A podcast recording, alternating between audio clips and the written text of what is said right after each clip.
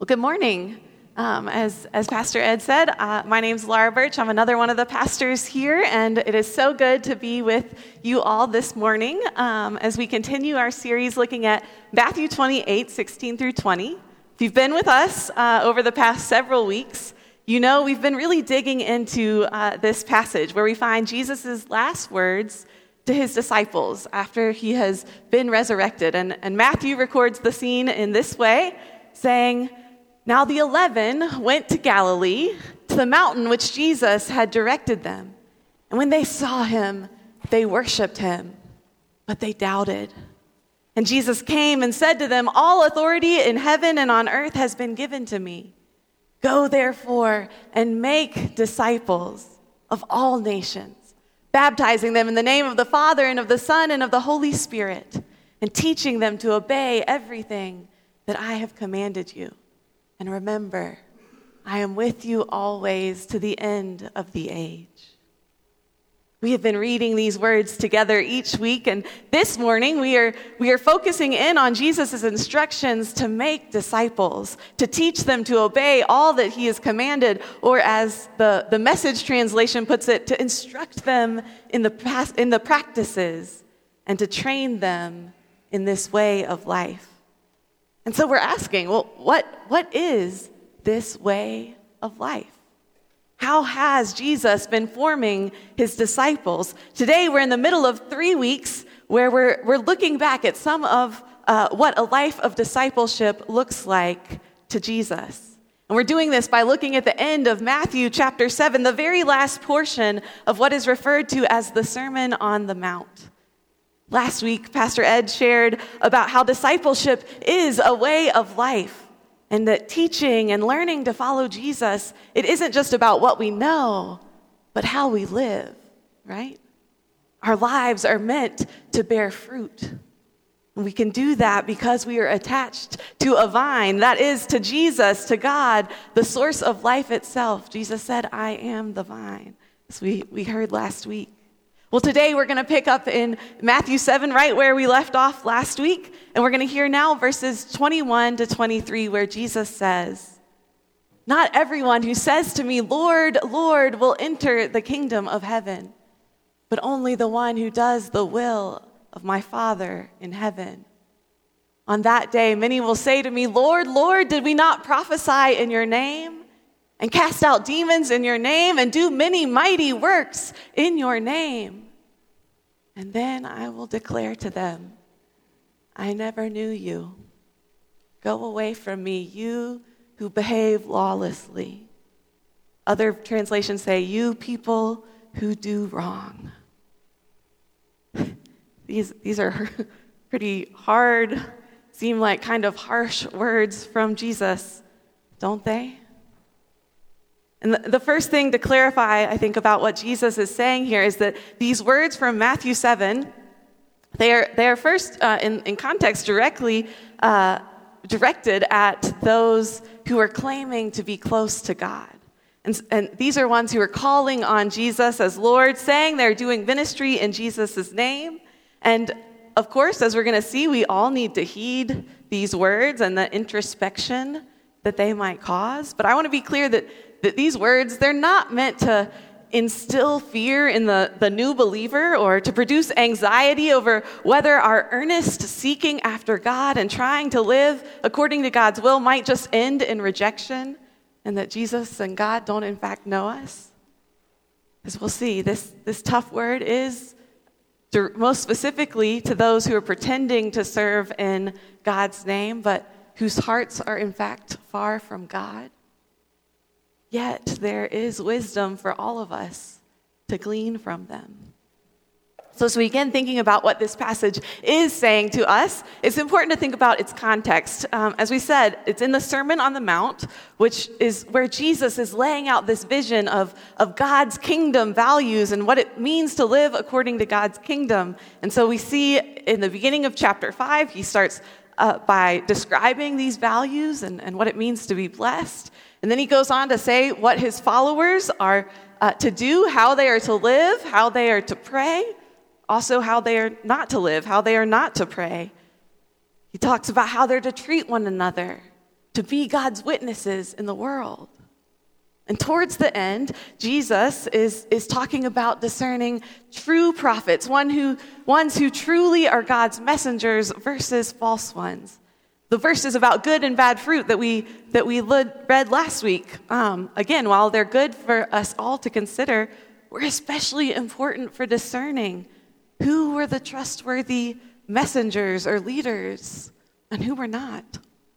And it's these same religious leaders that Jesus again has in mind as he speaks the verses that we read today.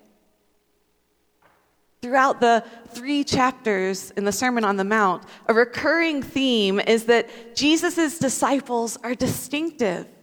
They are set apart from those in his day and in ours who appear religious but actually seem to be most concerned with, with others' views of them instead of truly living a life of obedience to God's way of, of mercy and of love. We all have to ask ourselves uh, how are we measuring up there? Jesus particularly emphasizes that self righteousness has no place in the life of discipleship. At the beginning of chapter 7, Jesus has just made clear that his disciples are not to judge others, saying that, you remember the phrase, they must take the log out of their own eyes before trying to remove the speck from their neighbors. I find it helpful the way Pastor Greg Boyd describes and defines judging. He says to judge another person is to ascribe worth to yourself at the expense of others. To ascribe worth to ourselves at the expense of others. So we're taking their worth and we're, we're giving it to ourselves. And that often has a tendency to, to minimize our own sins and to maximize the sins and faults of others. It's often what we do when we feel guilty about something we've done wrong, right? That we try to justify ourselves thinking, well, well, at least I'm not as bad as that person or that group of people. We try to make ourselves feel better or look better by seeing and projecting others in a worse light, acting like our sin is just the tiny speck and theirs is the one that's a big log.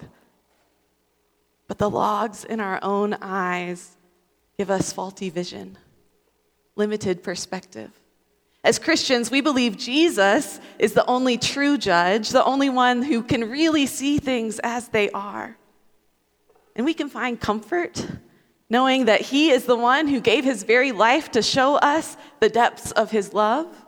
And as Scripture says, He is our advocate interceding with the Father uh, on our behalf. So Jesus is a, a righteous and a just judge who can judge us all fairly, uh, but with mercy and love. But that, judge, that judgment is not one of the ways that we're called to imitate Jesus.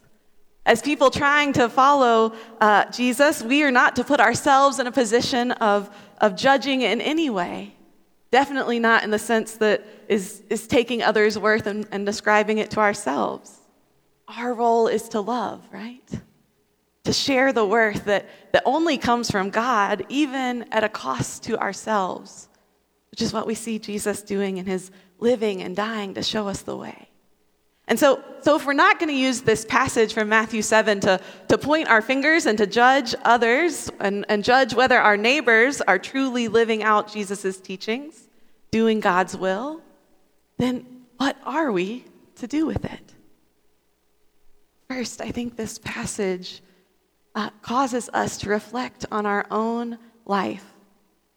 Whether we truly are trying to live according to the will of God or if sometimes we find ourselves calling on Jesus' name, doing these works, speaking about God, working for the good of others, trying to serve, but maybe for some other reason than because we are known by God who loves us and loves the world and calls us to do these good things.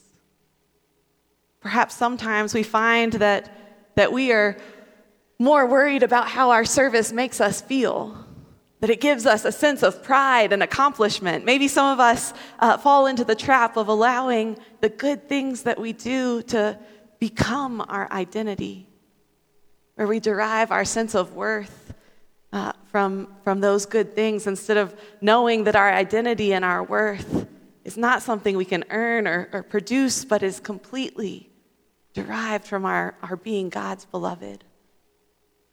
We forget that our serving is just a response to God's love and grace. Or other times, maybe we notice that our real motivation, if we're, if we're honest with ourselves, our real motivation for, for claiming uh, Christ or doing good is maybe some, some monetary reward or, or short term benefit. Maybe it's to make ourselves look good in others' eyes. This is something that I think all people struggle with in various ways. And, and it can be hard to be honest with ourselves, can't it? Maybe there's one of those that seems most hard for you. I know, I remember when I was interviewing for seminary, um, I had someone uh, say to me, Laura, you need to remember that you are a human being, not a human doing. You're doing all these things, but are you taking time to just be? This self reflection, this self examination, letting Scripture guide us to see ourselves as we truly are and to allow God to transform us into who God wants us to be, this is one of the important functions of God's Word. When we notice and acknowledge where we're going astray, where we're falling short, we can, we can uh, pray to God. We can ask God to help us correct course, knowing that God is ready to meet us where we are and to help us get back on track. Scripture in this way is like a mirror. Mirrors are important, right?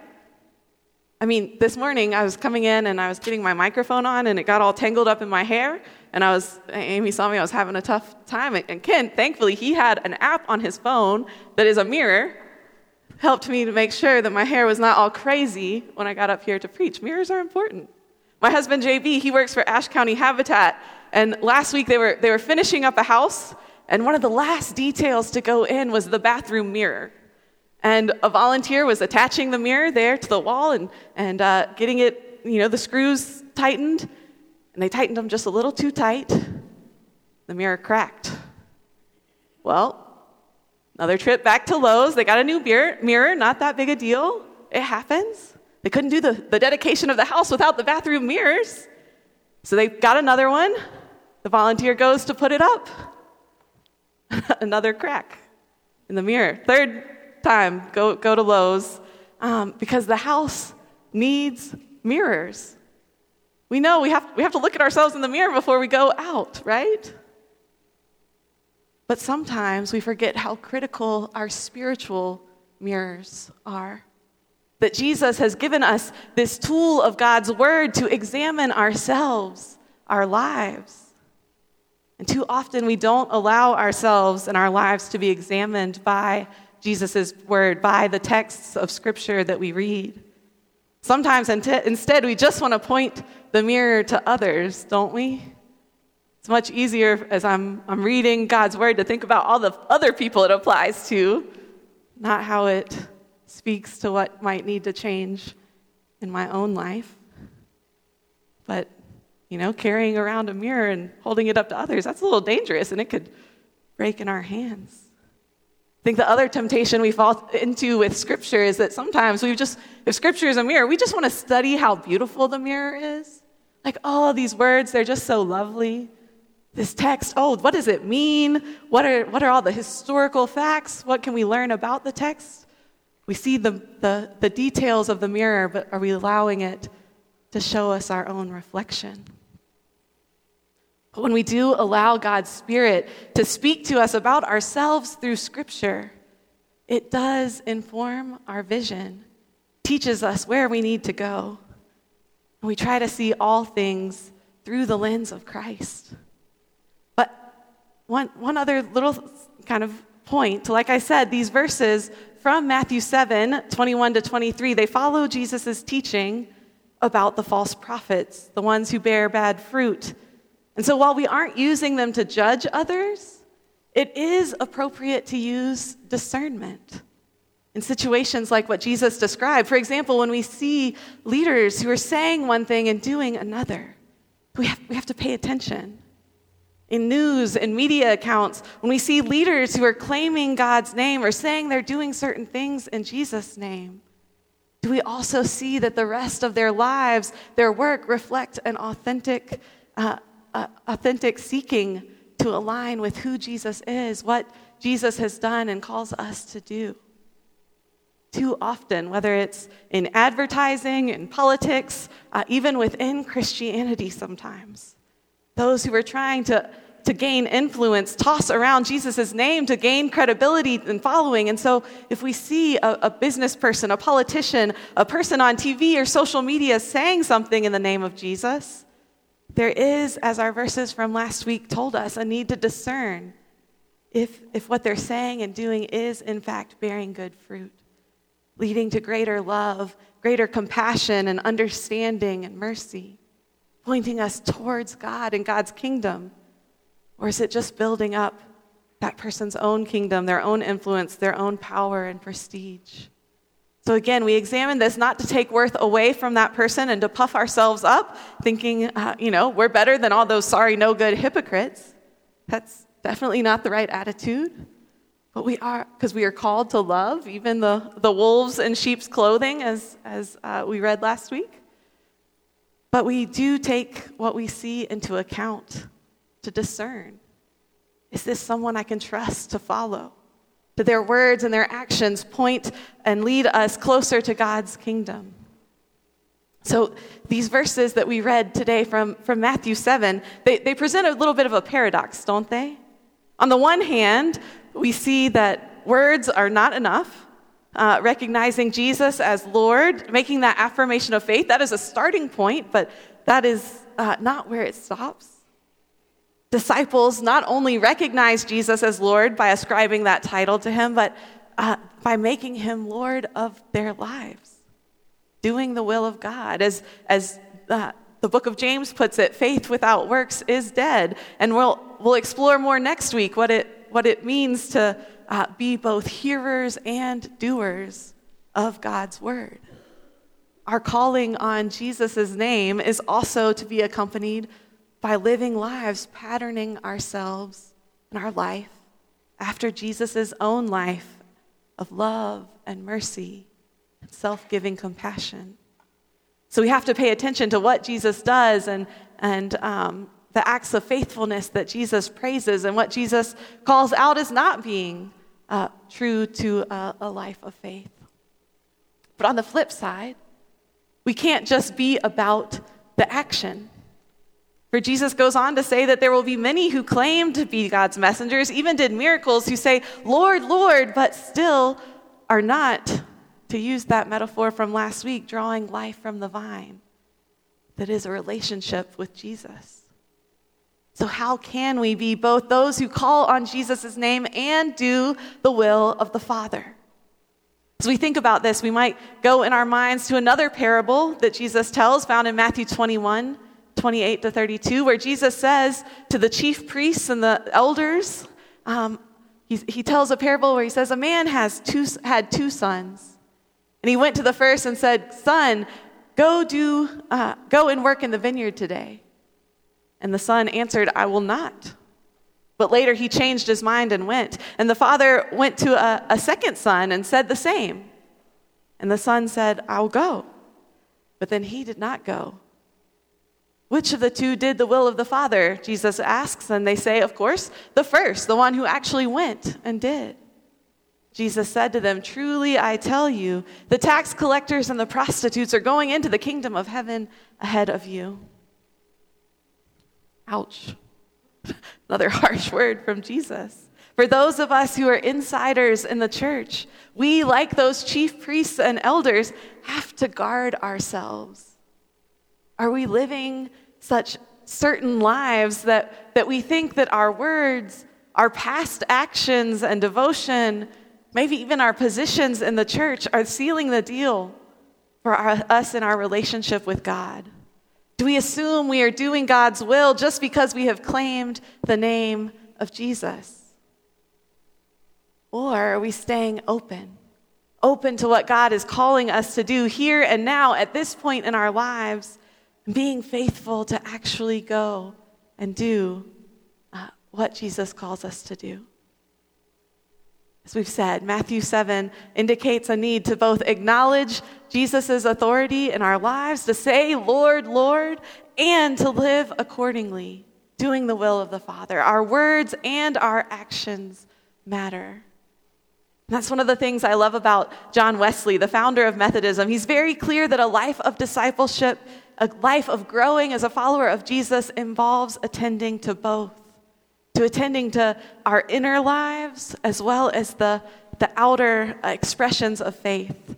Uh, growing in our, our uh, love of God through prayer and scripture reading and meeting together and worship, and also showing mercy and, and doing justice and uh, offering compassion, being generous. It's so easy not to have that balance in our lives, isn't it? Some of us, we tend to want to have a lot of time here at church, at home, studying the word together, calling on the name of Jesus in our worship and our praise, reading, journaling, praying, tending to our inner lives. And that is important. Yet, it doesn't always lead us to doing the things that Jesus later in Matthew 25 says are also important, maybe the, the most important in the end giving water to the thirsty, food to the hungry, shelter to those in need, visiting uh, those in prison and those who are sick, providing physical needs for those considered the least in society. So sometimes we have to stretch ourselves in that area. Others of us, we're really good at, at doing the good things in Jesus' name. We're serving on the weekends, throughout the week. We volunteer all the time. We give and give and give. But we fail to stop, to rest, to be still and seek time with God, maintaining our relationship with the one who gives us life and strength. We become like Martha. You remember the story in Scripture in Luke 10? She's hosting a dinner for Jesus, and her sister Mary is sitting at Jesus' feet. It says Martha was distracted by her many tasks.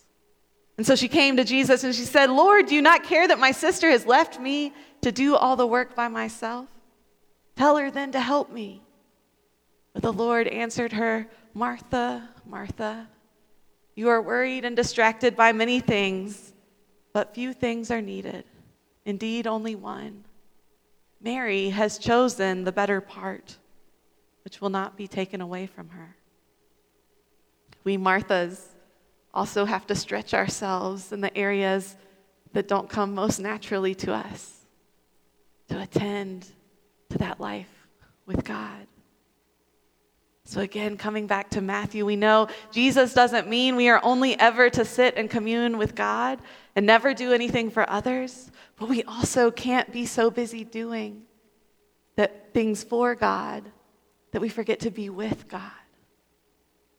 So, how do we know? How do we know how much studying, praying, worshiping is enough? How much serving and advocating and giving to others is enough? When has either become too much?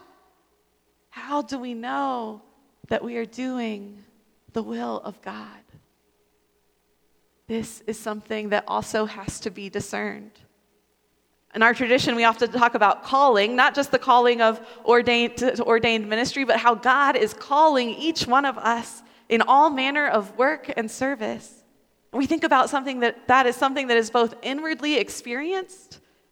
We might get a sense of it when we spend time in prayer maybe as we're in worship or when we're reading scripture or journaling.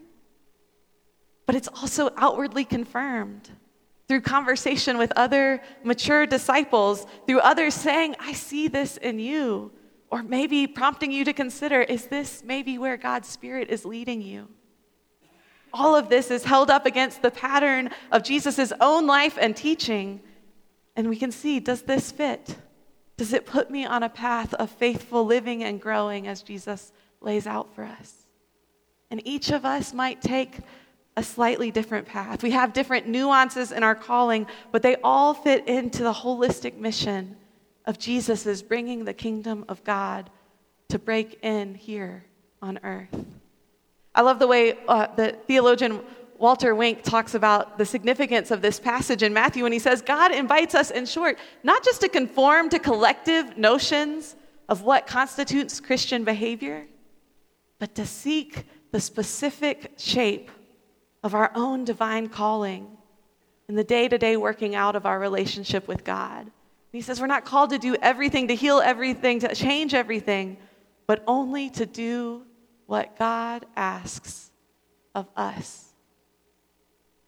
Wink's words remind me of the words of Bishop Ken Untener, who is uh, quoted often as the prayer of Archbishop Oscar Romero. And it says, It helps now and then to step back and take the long view. The kingdom is not only beyond our efforts, it is even beyond our vision. We accomplish in a lifetime only a tiny fraction of the magnificent enterprise that is God's work. Nothing we do is complete, which is another way of saying that the kingdom always lies beyond us. No statement says all that could be said. No prayer fully expresses our faith. No confession brings perfection. No pastoral visit brings wholeness.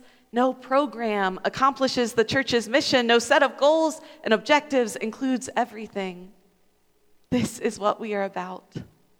We plant seeds that one day will grow. We water seeds already planted, knowing that they hold future promise.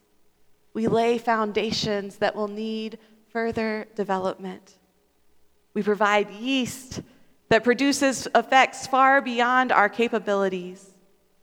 We cannot do everything, and there is a sense of liberation in realizing that. This enables us to do something and to do it well. It may be incomplete, but it is a beginning, a step along the way, an opportunity for the Lord's grace to enter and do the rest. We may never see the end result, but that is the difference between the master builder and the worker. We are workers, not master builders, ministers, not messiahs. We are prophets of a future, not our own.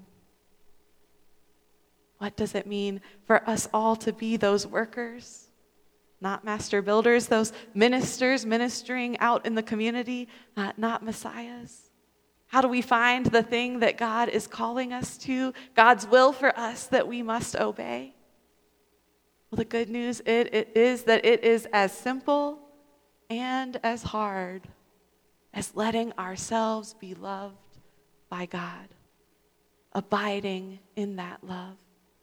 Jesus already knows us, already loves us. And when we open ourselves to that love, we can allow ourselves to respond out of it. This is how we learn to discern and to do God's will. Recognizing that we are known by God, and so seeing, in the words of, of recently departed uh, writer Frederick Buechner, that the place that God calls you to is that place where your deep gladness and the world's deep hunger meet. Friends, may we find ourselves in that place, loved and known by God, living according to God's will, loving in a way that God created us to love, so that the world may never be the same, may become more and more the world that God dreams it to be. Will you pray with me? God, we thank you that you formed us in love and that you are loving us into the people you desire us to be. Help us to hear your voice, to recognize it when you call, and to respond in such a way that we are truly finding life in you and living according to your will. Teach us to love with the love that you have for all your children, all your creation. And as we seek to walk in your ways, help us to invite others to do the same. Amen.